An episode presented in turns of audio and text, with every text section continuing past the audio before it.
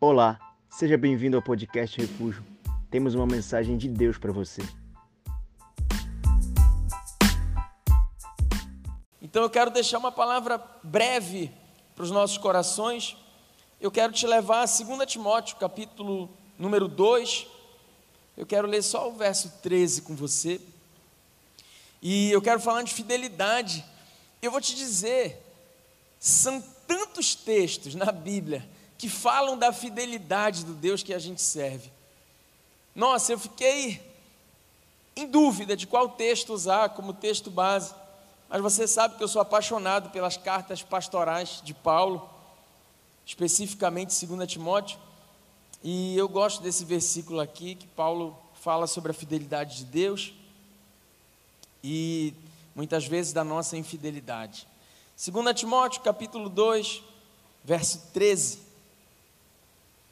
se você não achou, não, é 2 Timóteo, aí está 1 Timóteo, isso, 2 Timóteo, capítulo 2, verso 13, diz assim: se somos infiéis, ele permanece fiel, pois de maneira nenhuma pode negar-se a si mesmo. Amém. Obrigado, Pai, pela tua fidelidade, obrigado por essa convicção, por essa certeza de quem o Senhor é, e no Senhor não existe nem sombra de variação. Tu não és homem para que minta, e nem filho do homem para que se arrependa daquilo que o Senhor disse. A tua fidelidade, ela de fato nos constrange, tal qual o teu amor, Pai. Então essa noite, nós queremos ter a revelação da tua palavra, que vem do teu Espírito aos nossos corações. Ah, como é bom, Deus, celebrar a tua fidelidade. Como é bom, como diz o salmista, todos os dias acordar com essa convicção e encerrar o dia com júbilo, com essa certeza de que de fato tu és Deus fiel. Então fala aos nossos corações, porque nós estamos aqui pelo Senhor, o Senhor nos atraiu até esse lugar, o Senhor é a razão de nós estarmos aqui, e nós vamos meditar na tua palavra agora. Nos ensina, Senhor, em nome de Jesus, mais do que a nossa oração, essa é a nossa necessidade. Se você concorda comigo, diga amém. Tome seu assento e dê mais um aplauso a Jesus, porque Ele é digno.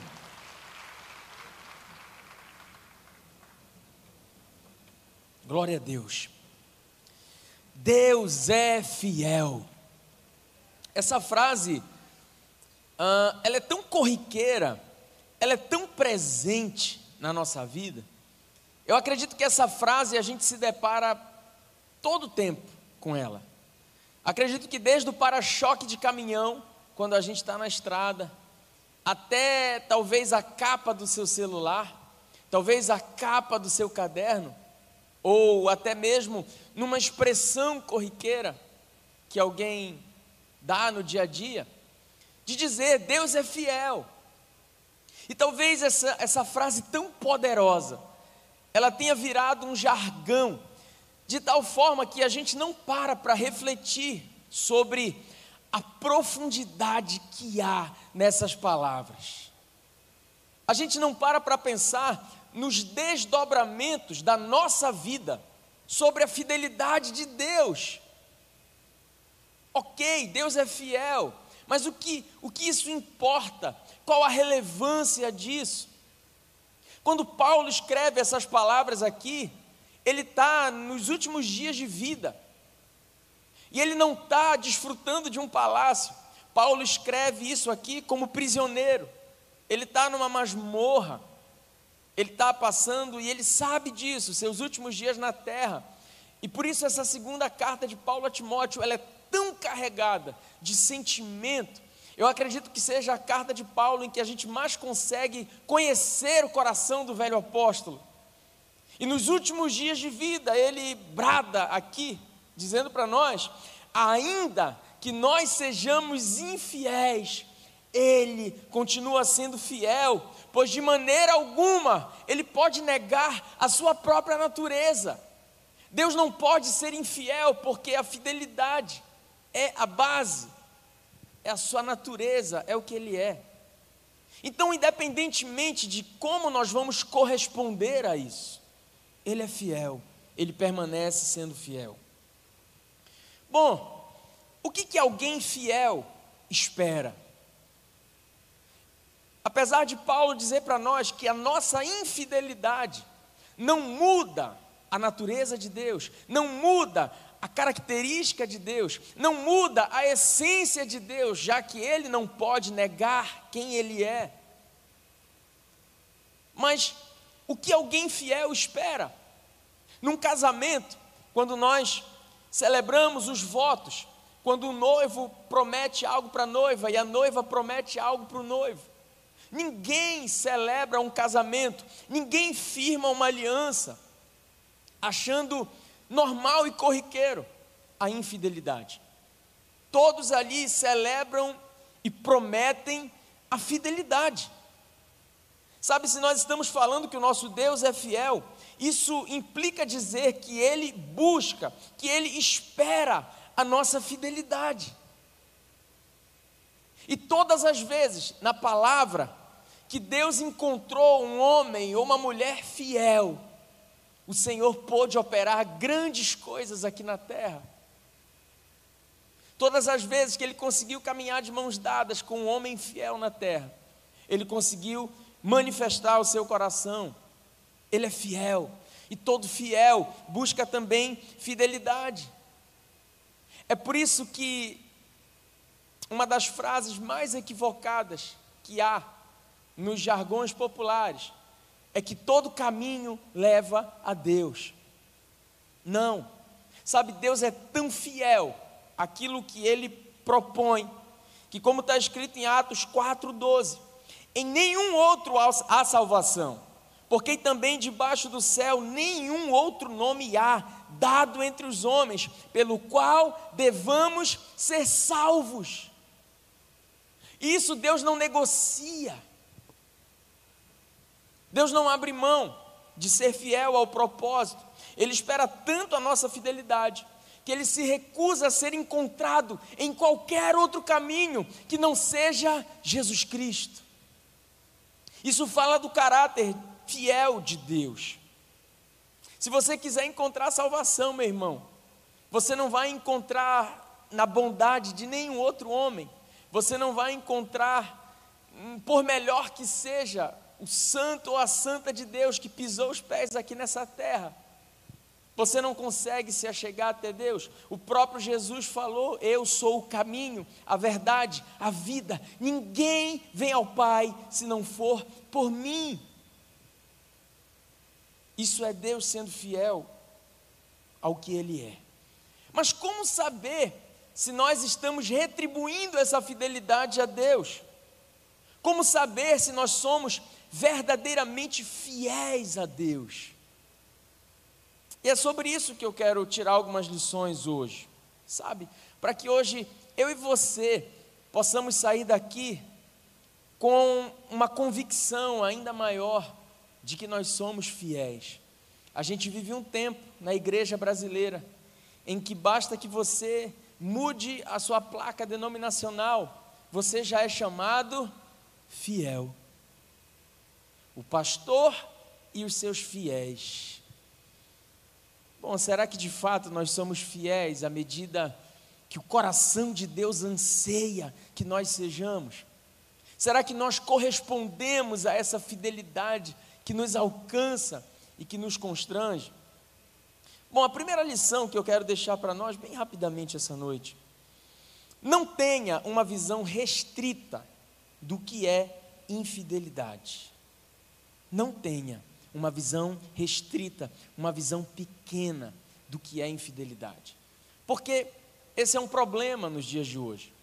Apesar da infidelidade ser algo, infelizmente, tão natural, se eu fizesse uma pergunta hoje e mandasse você levantar a mão e dissesse assim: só quem se considera alguém fiel em todos os seus relacionamentos, levante a mão, provavelmente 80% desse auditório levantaria a mão, acreditando fielmente. Eu não estou falando daqueles que iriam tentar enganar, eu não estou falando daqueles que iam tentar mentir, eu estou falando daqueles que se analisariam de forma superficial e que diriam: sim, eu sou fiel aos meus relacionamentos, eu sou fiel às minhas amizades, eu sou fiel às minhas alianças, eu sou fiel à minha crença, eu sou fiel ao Deus que eu sirvo.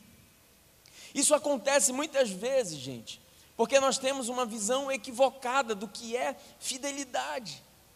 A gente acha que a infidelidade é algo muito grande, e por isso nós acreditamos que podemos praticar pequenas infidelidades sem que isso faça de nós alguém infiel.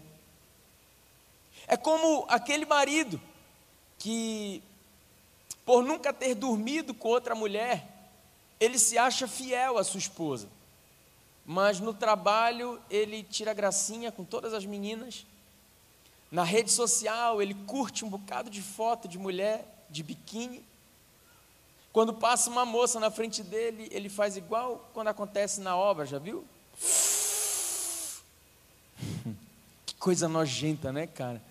Eu fico pensando se o cara acha sinceramente que ele vai ganhar alguma coisa com isso.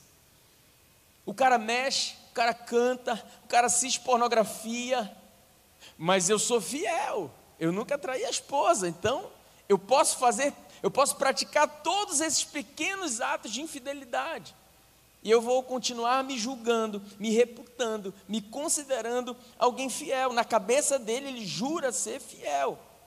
Então muitos acreditam que vivem fidelidade a Deus, apesar dos pequenos atos de infidelidade que se praticam para com Deus, que dizem servir. Você acha que você é fiel a Deus pelo simples fato de que todo domingo você está aqui. Você se acha fiel pelo simples fato de que todo domingo você entrega a sua oferta. Mensalmente você entrega o seu dízimo. Então é como se você estivesse desculpado para praticar todas as outras pequenas infidelidades ao Deus que você diz servir. Sabe, relacionamento com Deus, gente, não pode durar 1h30 na semana. Isso aqui não é relacionamento com Deus, isso aqui não é servir a Deus. O que você está fazendo hoje aqui não é servir a Deus, você está sendo servido. Deus está te servindo um banquete, Deus está te alimentando. Nós servimos a Deus quando nós passamos por essas portas aqui e vamos viver a nossa vida lá fora. É a nossa forma de viver que vai dizer se nós estamos servindo a Deus verdadeiramente ou não. Então, a infidelidade ao Senhor, ela precisa ser enxergada de forma mais ampla, porque muitas vezes a nossa infidelidade, ela nada mais é do que a nossa fidelidade dirigida a uma coisa errada. Se eu sou fiel a algo contrário ao propósito de Deus, então isso quer dizer que automaticamente eu me tornei um infiel ao Deus que eu sirvo. Muitos que são infiéis a Deus o são por serem fiéis demais a si mesmo. O fato de você ser muito fiel a você, ao que você acha, ao que você pensa, ao que você discorda, ao que você, e sempre é você, e sempre é o teu achismo. Você é fiel demais às tuas convicções. Não toque nos meus dogmas, não toque nas minhas doutrinas, não toque no que eu acredito.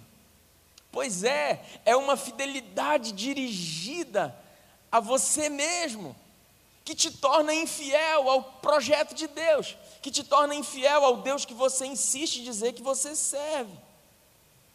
Muitas vezes nós vamos viver infidelidade com Deus por sermos fiéis demais a coisas legítimas, a coisas aceitáveis, naturais.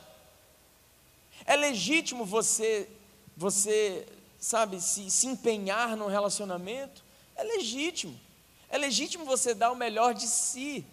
O problema é quando esse relacionamento passa a ser a sua prioridade, o seu fim, princípio, quando ele passa a ser o teu Deus. É legítimo você se dedicar à sua carreira acadêmica, muito legítimo. É legítimo você trabalhar bastante, ganhar muito dinheiro, muito legítimo, você tem que fazer isso. O problema é quando isso se torna o teu Deus, quando a fidelidade dirigida a uma coisa errada, ela pode se tornar uma infidelidade ao Deus que você serve. do Evangelho de Mateus, no capítulo 6, verso 33, se não me engano, Jesus está falando, ele diz assim, olha, ele está falando sobre o que a gente há de comer, há de beber e há de vestir, e ele diz assim, olha, você tem que buscar em primeiro lugar o reino de Deus e a sua justiça, e todas estas coisas te serão acrescentadas. Jesus não está falando para nós que você não tem que buscar outras coisas, ele reconhece que você pode e deve buscar essas coisas. O problema é quando essas coisas estão acima, estão à frente do reino de Deus e a sua justiça. Quantos estão entendendo isso? É legítimo você buscar outras coisas, é legítimo. Jesus só não nos manda ficar ansiosos por essas coisas, mas você deve buscar, você tem que buscar. Deus não quer usar displicentes, muito pelo contrário, você tem que crescer mesmo. O problema é que espaço do teu coração esse tipo de coisa vai ocupar. O problema é quando isso passa a ser o nosso bezerro de ouro, o nosso objeto de adoração. Nós cantamos aqui, que sejas meu universo, eu não quero dar-te só um pouco do meu tempo, não quero dar-te um dia apenas da semana, eu quero que você seja o meu primeiro pensamento, a luz quando entra na minha janela. E eu vou te dizer, essa é a expectativa de Deus a nosso respeito, esse é o desejo de Deus, ele quer ser tudo que você tem. Deus não aceita nada menos do que tudo. Fala para quem está do seu lado isso. Deus não aceita nada menos do que tudo. Deus não divide amores, irmão. O Senhor não é vice. O Senhor não fica em segundo lugar. Ou ele é tudo que você tem, ou ele não é nada. Ele não aceita ser só um detalhe. Ele espera de nós essa fidelidade. Em Lucas 16:13, Jesus fala que nós não podemos ser fiéis às riquezas daqui dessa terra, que nós não podemos servir ao Senhor e a Mamon, nós não podemos. Então muitas vezes a gente acha que a gente é fiel demais, porque a nossa visão sobre infidelidade, ela é restrita, ela é pequena. E fidelidade é a qualidade que determina de que lado você vai ficar quando todo mundo tomar uma posição. A que você será fiel? Ao que você tem sido fiel?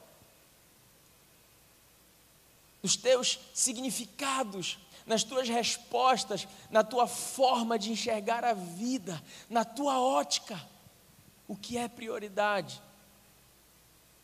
Sabe, se Jesus estiver lá embaixo, na tua escala de valores, na tua escala de prioridade, então eu lamento te dizer, você não é tão fiel quanto você acreditava. Se Jesus ainda está lá atrás, então você não é fiel. Eu aprendo uma segunda lição: cedo ou tarde, a nossa fidelidade será provada.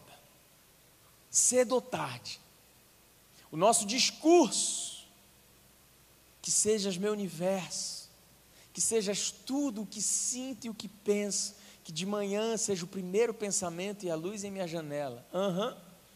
Em algum momento você vai ter oportunidade de provar isso para o Senhor. Eu lembro uma vez, era a Copa do Mundo, acho que a Copa de 2014, se eu não me engano, e se o Brasil passasse de fase, na época o nosso culto era no sábado, ou a gente não tinha culto da Refúgio ainda, nós vínhamos para o culto do pastor Josué, domingo 18 horas, se o Brasil passasse de fase, o jogo do Brasil naquele mata-mata, seria domingo 18 horas, e aí muita gente chegou comigo e falou, pastor, e aí o culto? Eu falei, não sei se o pastor Josué vai mexer no horário do culto, vamos ver, é jogo do Brasil, né gente, é Copa do Mundo, né gente, pelo amor de Deus, pastor, eu não venho. Eu falei, eu acho que nem eu venho, também não venho, vou assistir o jogo do Brasil, tá tudo sossegado. Uma semana antes, o pastor Josué aqui nesse púlpito pregando, ele falou assim, olha, domingo que vem, talvez tenha jogo do Brasil às 18 horas, eu quero dizer para os irmãos, que o nosso culto vai ser normal. Mesmo que nenhum de vocês esteja aqui, eu estarei, porque é a oportunidade que eu tenho de dizer para Jesus: Jesus, tu és a minha prioridade. O lourão me deu um soco sem mão, égua do murro que eu peguei, e eu fiquei com vergonha, porque eu tinha dito para o povo: ah, não venho. Eu virei e falei: vocês ouviram, né? Se tiver duas pessoas aqui, vai ser eu e ele. Eu não quero saber, irmão. Em algum momento, nós vamos ter oportunidade de mostrar para o Senhor que Ele é prioridade na nossa vida. Em algum momento, a nossa fidelidade vai ser testada. Se eu fosse você, eu nem dava esse amém e não ficava feliz, não. Porque talvez não seja tão simples assim, no momento em que bifurca, no momento em que você tem opções, e isso é o mais belo da nossa fé, o livre-arbítrio, a possibilidade de comer do fruto proibido ou não. Em algum momento Jesus vai perguntar para você o que perguntou para Pedro: você me ama? Sim, Senhor, eu te amo. Então, pontinho, pontinho, pontinho. Para Pedro ele disse: apacenta as minhas ovelhas. Então, a nossa fidelidade, ela vai passar pelas provações. A nossa fidelidade, ela vai ser, primeiro, testada em meio à dor. Em algum momento, a dor vai testar a nossa fidelidade. Olha aqui o que está escrito no livro de Jó, no capítulo 1, verso 6 em diante. Se você puder, abra para você acompanhar. Jó 1:6.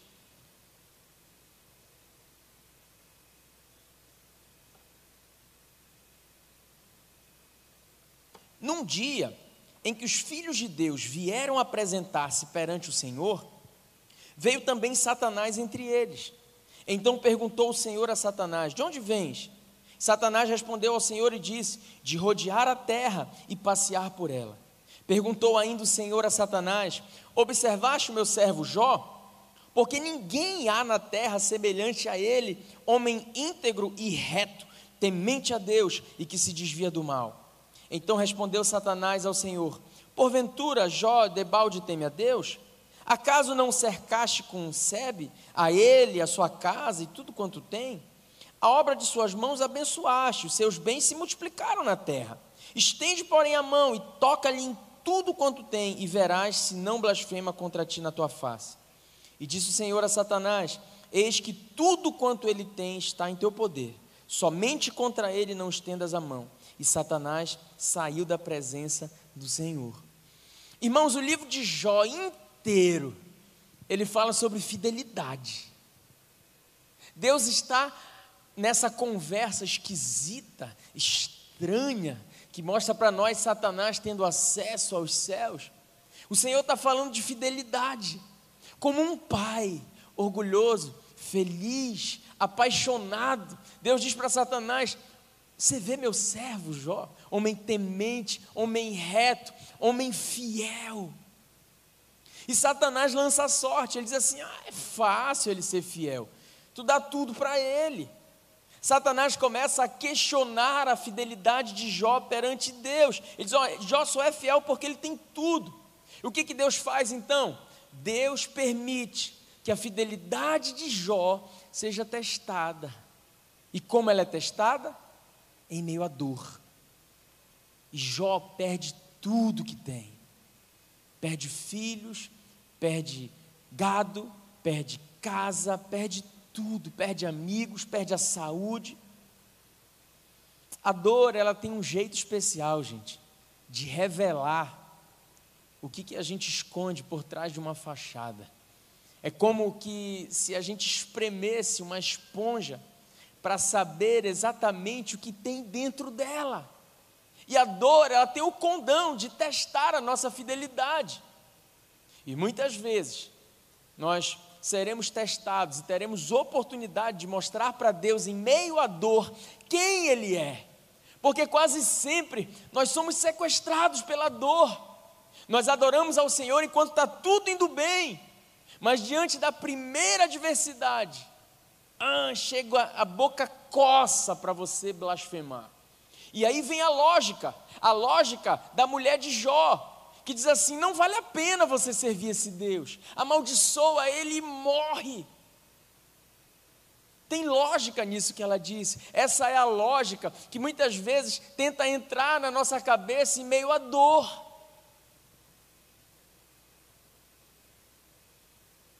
E lá em Deuteronômio capítulo 8, verso 2, o Senhor diz assim: eis que eu te conduzi ao deserto para saber o que havia no teu coração. É no deserto que você revela quem você é.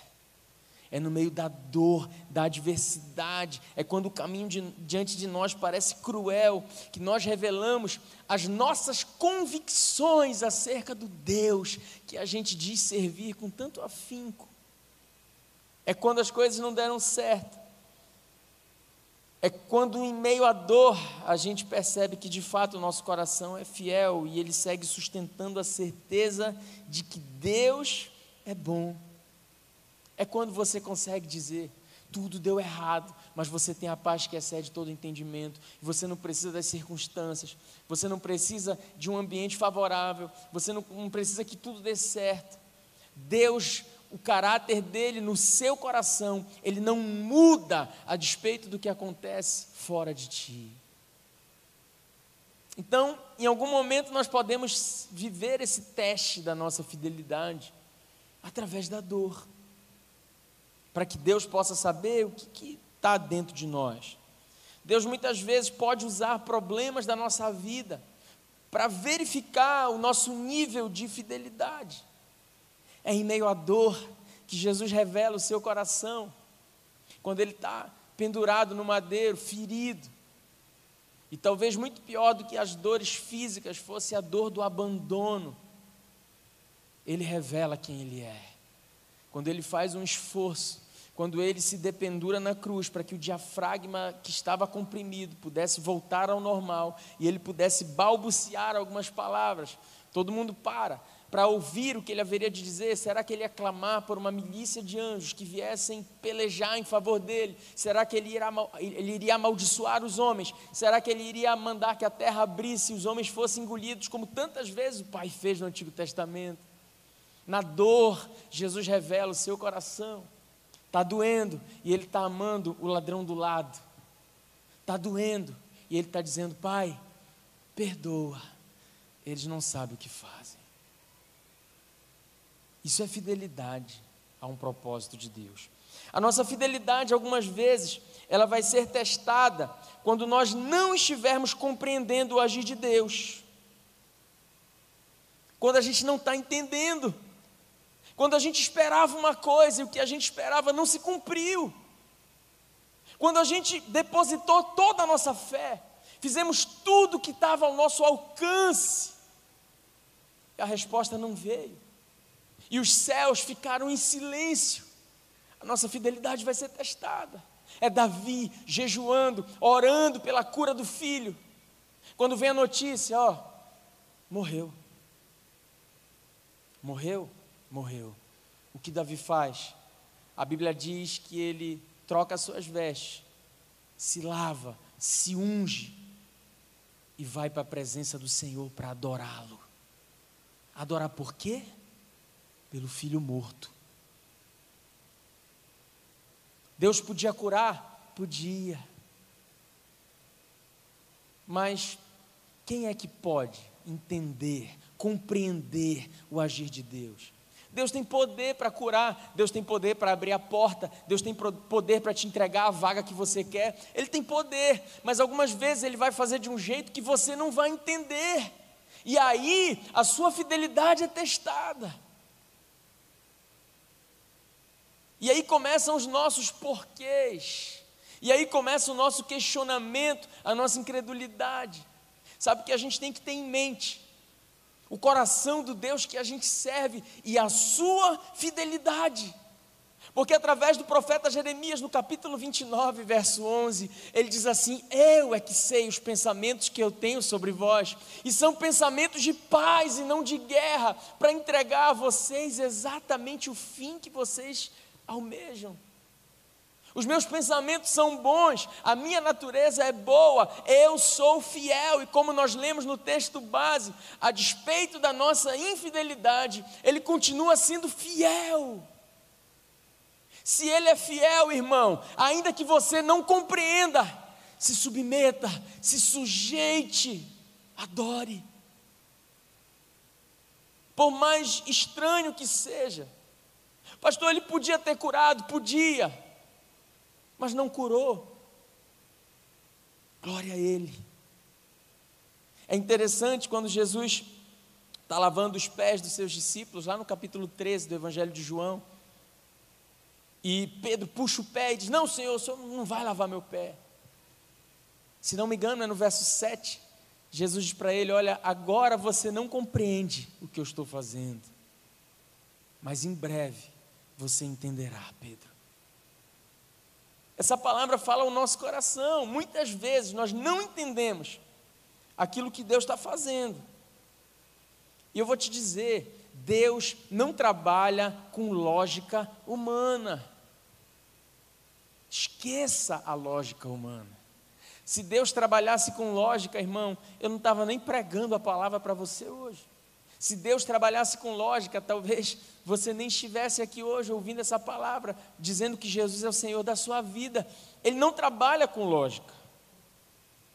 Enquanto nós quisermos servir a Deus como nos convém, dizendo para Ele como Ele tem que fazer, quando Ele tem que fazer, de que jeito, de que modo, então nós não estamos vivendo fidelidade.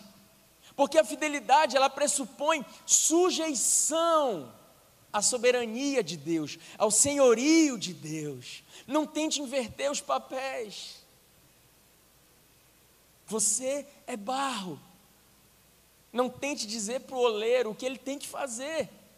E se a sua fidelidade for testada no momento em que você não está entendendo, entenda, você não precisa entender, você precisa confiar. E o seu Deus, Ele é digno de toda a confiança, meu irmão, porque Ele não erra, Ele não escreve o certo por linhas tortas, não, Ele não faz linhas tortas, Ele é perfeito, de Gênesis, Apocalipse, o Senhor não errou com ninguém, não é com você que Ele vai errar pela primeira vez. Se Ele te trouxe até aqui, Ele é fiel para te conduzir até o fim do propósito. Então, não abandone a sua fidelidade por aquilo que você não está compreendendo. Ele tinha avisado os discípulos que ia morrer e ressuscitar. Ele morre, o céu fica em silêncio. O que eles fazem? Aqueles que disseram: para onde eu irei? Se só tu tens as palavras de vida eterna. No momento em que a fidelidade foi testada, ele voltou a pescar. Por quê? Porque o céu ficou em silêncio. Porque parecia o fim, mas não era. Aquilo que nós chamamos de fim, muitas vezes para Deus é só um novo começo. Ele é fiel. Muitas vezes nossa fidelidade vai ser testada dessa forma. É o jovem rico chegando diante de Jesus, dizendo assim: bom mestre, o que farei eu para herdar a vida eterna? E depois daquele diálogo, Jesus diz para ele: olha, eu quero o primeiro lugar do seu coração, pega as tuas riquezas, vende tudo, dá aos pobres, me segue, eu quero ocupar o primeiro lugar.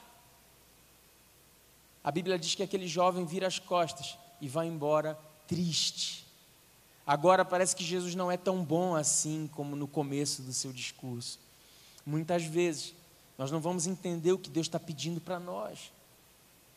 Então, quando a nossa fidelidade for testada por você não entender o que Jesus te pede, ainda assim se submeta.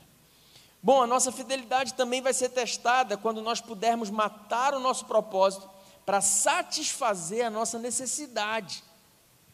Você pode viver momentos em que a tua necessidade, ela vai gritar alto, e você vai ficar nessa enrascada: necessidade ou propósito? É o capítulo 4 de Mateus. Jesus é conduzido ao deserto pelo Espírito Santo. Para quê? Para ser tentado por Satanás. E aí Satanás oferece três coisas para Jesus. Primeiro, Jesus está em jejum, e ele diz assim: vai, tu não és o Filho de Deus, transforma essas pedras em pão. Eu pergunto a você, irmão, que pecado há em transformar pedras em pão? Não tem pecado. Todavia, Jesus sabia que se ele fosse satisfazer a sua vontade, a sua necessidade fisiológica, ele estaria cedendo ao que o diabo queria, e ele estaria saindo do propósito. Vai, te joga daqui, o Senhor dará ordem aos anjos a teu respeito, tu serás conhecido, os anjos vão te salvar, e logo Jerusalém inteira, e toda a cercania saberá quem tu és. Vai, te prostra, me adora, e eu te darei todos os reinos. Satanás está testando a fidelidade de Jesus. Te prostra, me adora. Você não precisa morrer para você ter todos os reinos. Sabe, em outras palavras, Satanás está dizendo: eu posso ser um pai melhor do que o teu pai. Ele te mandou aqui para você morrer, para você ir para a cruz, eu posso te entregar tudo isso. Faz algo mais simples, te prostra, me adora. Muitas vezes a nossa fidelidade será testada mediante os atalhos que a vida, que Satanás vai colocar diante de nós. Atalhos que vão parecer atraentes, atalhos que vão parecer agradáveis. Talvez um relacionamento para matar a sua carência como a sua necessidade. Talvez um negócio que você vai fazer que é sujo, que você vai sonegar imposto, que você vai ganhar um dinheirinho a mais. Eu não sei aonde a tua fidelidade vai ser testada. Mas muitas vezes a nossa fidelidade é testada quando as nossas necessidades, elas parecem gritar no nosso ouvido. E aí você acredita nessa desculpa. Não, não tem problema nenhum eu fazer isso. Sabe, é tentador, então eu vou, pastor, estou precisando desse dinheiro.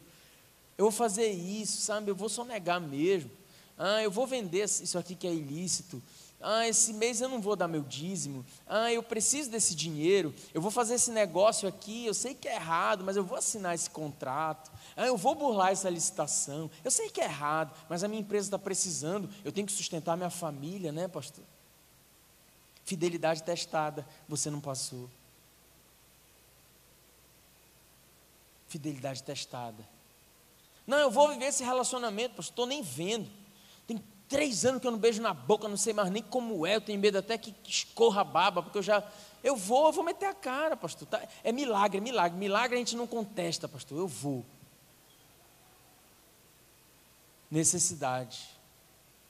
E você abandona o propósito, você se mostra infiel. Terceira lição para a gente concluir. Onde você escolhe depositar a sua fidelidade, pode ser a decisão mais importante da sua vida. Onde você vai depositar a sua fidelidade? No que vai estar a tua fidelidade? Sabe, desde o Éden, o Senhor dá a oportunidade de Adão e Eva de serem fiéis e permite que eles desfrutassem de todo o jardim, e ele coloca uma única bendita árvore e diz assim: eu só quero que vocês sejam fiéis. Não comam desse fruto, porque se vocês comerem, vocês vão experimentar do mal. E nesse momento em que a fidelidade é testada, o que acontece? A infidelidade deles os faz perder o jardim, o lugar dos sonhos de Deus, o lugar em que o Senhor podia passear, mostrar a sua face todos os dias, viver relacionamento íntimo de pai e filho. Foi a infidelidade de 1/3 dos anjos que os fez se tornarem demônios. Olha que forte. Guarda essa frase aí. Demônios são anjos que se tornaram infiéis. Demônios são anjos infiéis. A infidelidade errada, ou melhor, a fidelidade errada, que vai gerar infidelidade com Deus, ela pode mudar a tua eternidade, ela pode te marcar, e é por isso que a infidelidade machuca tanto o coração de Deus. E sabe o que eu acho lindo? Quando a Bíblia diz que Lúcifer, que cuja palavra significa aquele que arde em luz, que era um arcanjo. O prefixo arc quer dizer líder, chefe.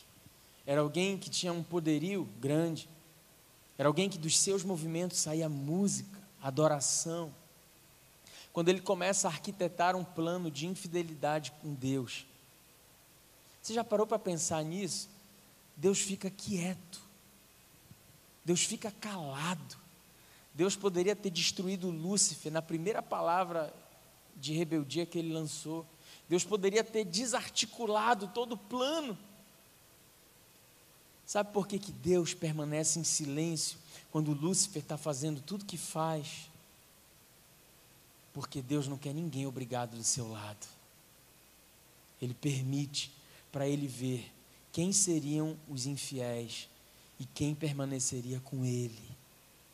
Isso é o mais lindo da nossa fé. Jesus é tão libertador que ele nos liberta, inclusive, da obrigação de servi-lo. Você é livre. Você decide se você quer viver fidelidade ou infidelidade com seu Deus. Deus não queria forçar nenhum daqueles anjos a nada. Por isso ele assiste, sofrendo, triste, porque a infidelidade é algo que machuca o coração dele. Mas ele permanece para ver quais seriam aqueles que iriam compor os 2/3 que permaneceriam fiéis a ele. Não se engane, os olhos do Senhor continuam passeando sobre a terra. Isso está no capítulo 6 de Gênesis. Os olhos de Deus estavam procurando aquele que poderia ser fiel. E a Bíblia diz que Noé encontra graça diante dos olhos do Senhor. Hebreus capítulo 13, verso 8, diz que ele é o mesmo, ele não muda. Isso quer dizer que os olhos dele continuam atentos a nós, buscando filhos fiéis, que possam se entregar a ele de verdade. Fica de pé no seu lugar. Sabe, quando a sua fidelidade for testada, meu irmão, qual será a sua resposta? Quando você passar por essa bifurcação, o que há no teu coração? É Jesus diante de Pilatos, e Pilatos sabia que Jesus era inocente. A sua esposa Cláudia tinha dito para ele: olha, não te mete nessa causa. Essa noite eu tive um sonho, e uma voz dizia para mim: esse homem é justo. Pilatos sabia. O problema era perder o apoio popular. Ele estava diante de um agitador de um lado, e do outro César, o império e todo o poderio. O que escolher? A quem ser fiel? Porque decidir ser fiel a um automaticamente me faz infiel ao outro. Jesus ou César? É interessante, parece que era Jesus que estava sendo julgado ali, mas na verdade, o objeto de julgamento era Pilatos, e ele covardemente lavou as suas mãos. Onde você tem depositado a tua fidelidade? O Senhor espera que você retribua a fidelidade que Ele tem te entregado, a fidelidade com a qual Ele tem te amado, a aliança, a nova aliança que foi empenhada com sangue derramado na cruz do Calvário. E Ele espera pela sua resposta. Ele espera silente, aguardando com quem ele pode contar de verdade, quem são os filhos que podem, mesmo em meio às adversidades, mesmo nos dias mais difíceis, dizer para ele: Senhor, eu quero ser fiel até o fim, não importa o que aconteça, custe o que custar, pode me provar para eu ser aprovado, eu quero permanecer fiel, e se não veio das tuas mãos, Senhor, pode levar, pode tirar. Sabe, Deus, eu quero muito a cura, mas eu prefiro a enfermidade com o Senhor do que a cura sem a tua presença. Sabe, Jesus, eu queria muito esse emprego, mas quer saber o que eu quero mais? É a tua presença. Eu queria muito que o Senhor abrisse essa porta, Pai. Eu queria muito dinheiro na minha conta bancária, mas quer saber o que eu amo mais? Eu amo mais o Senhor. Se o Senhor der ou se o Senhor levar, eu continuo sendo fiel a Ti. Eu quero ser fiel até o fim, Pai. Eu quero viver todos os dias e usufruir dessa fidelidade. Essa é a resposta que Deus espera que você dê, meu irmão. Fidelidade a Ele. Um Deus fiel espera que você viva a fidelidade a Ele também. Eu quero orar por você antes de nós cearmos.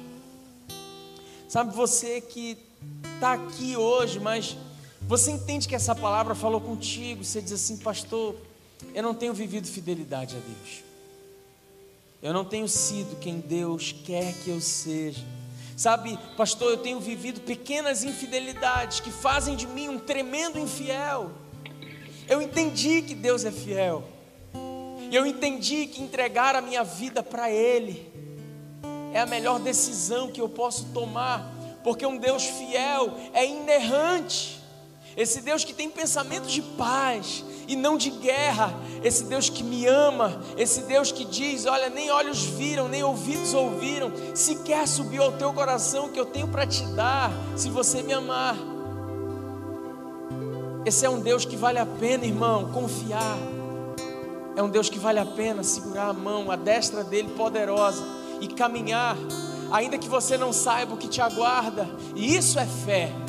Fé é você subir o primeiro degrau sem ter ideia do que vai te esperar lá em cima da escada, mas o que você tem é a certeza que o Deus que te chamou, Ele não erra.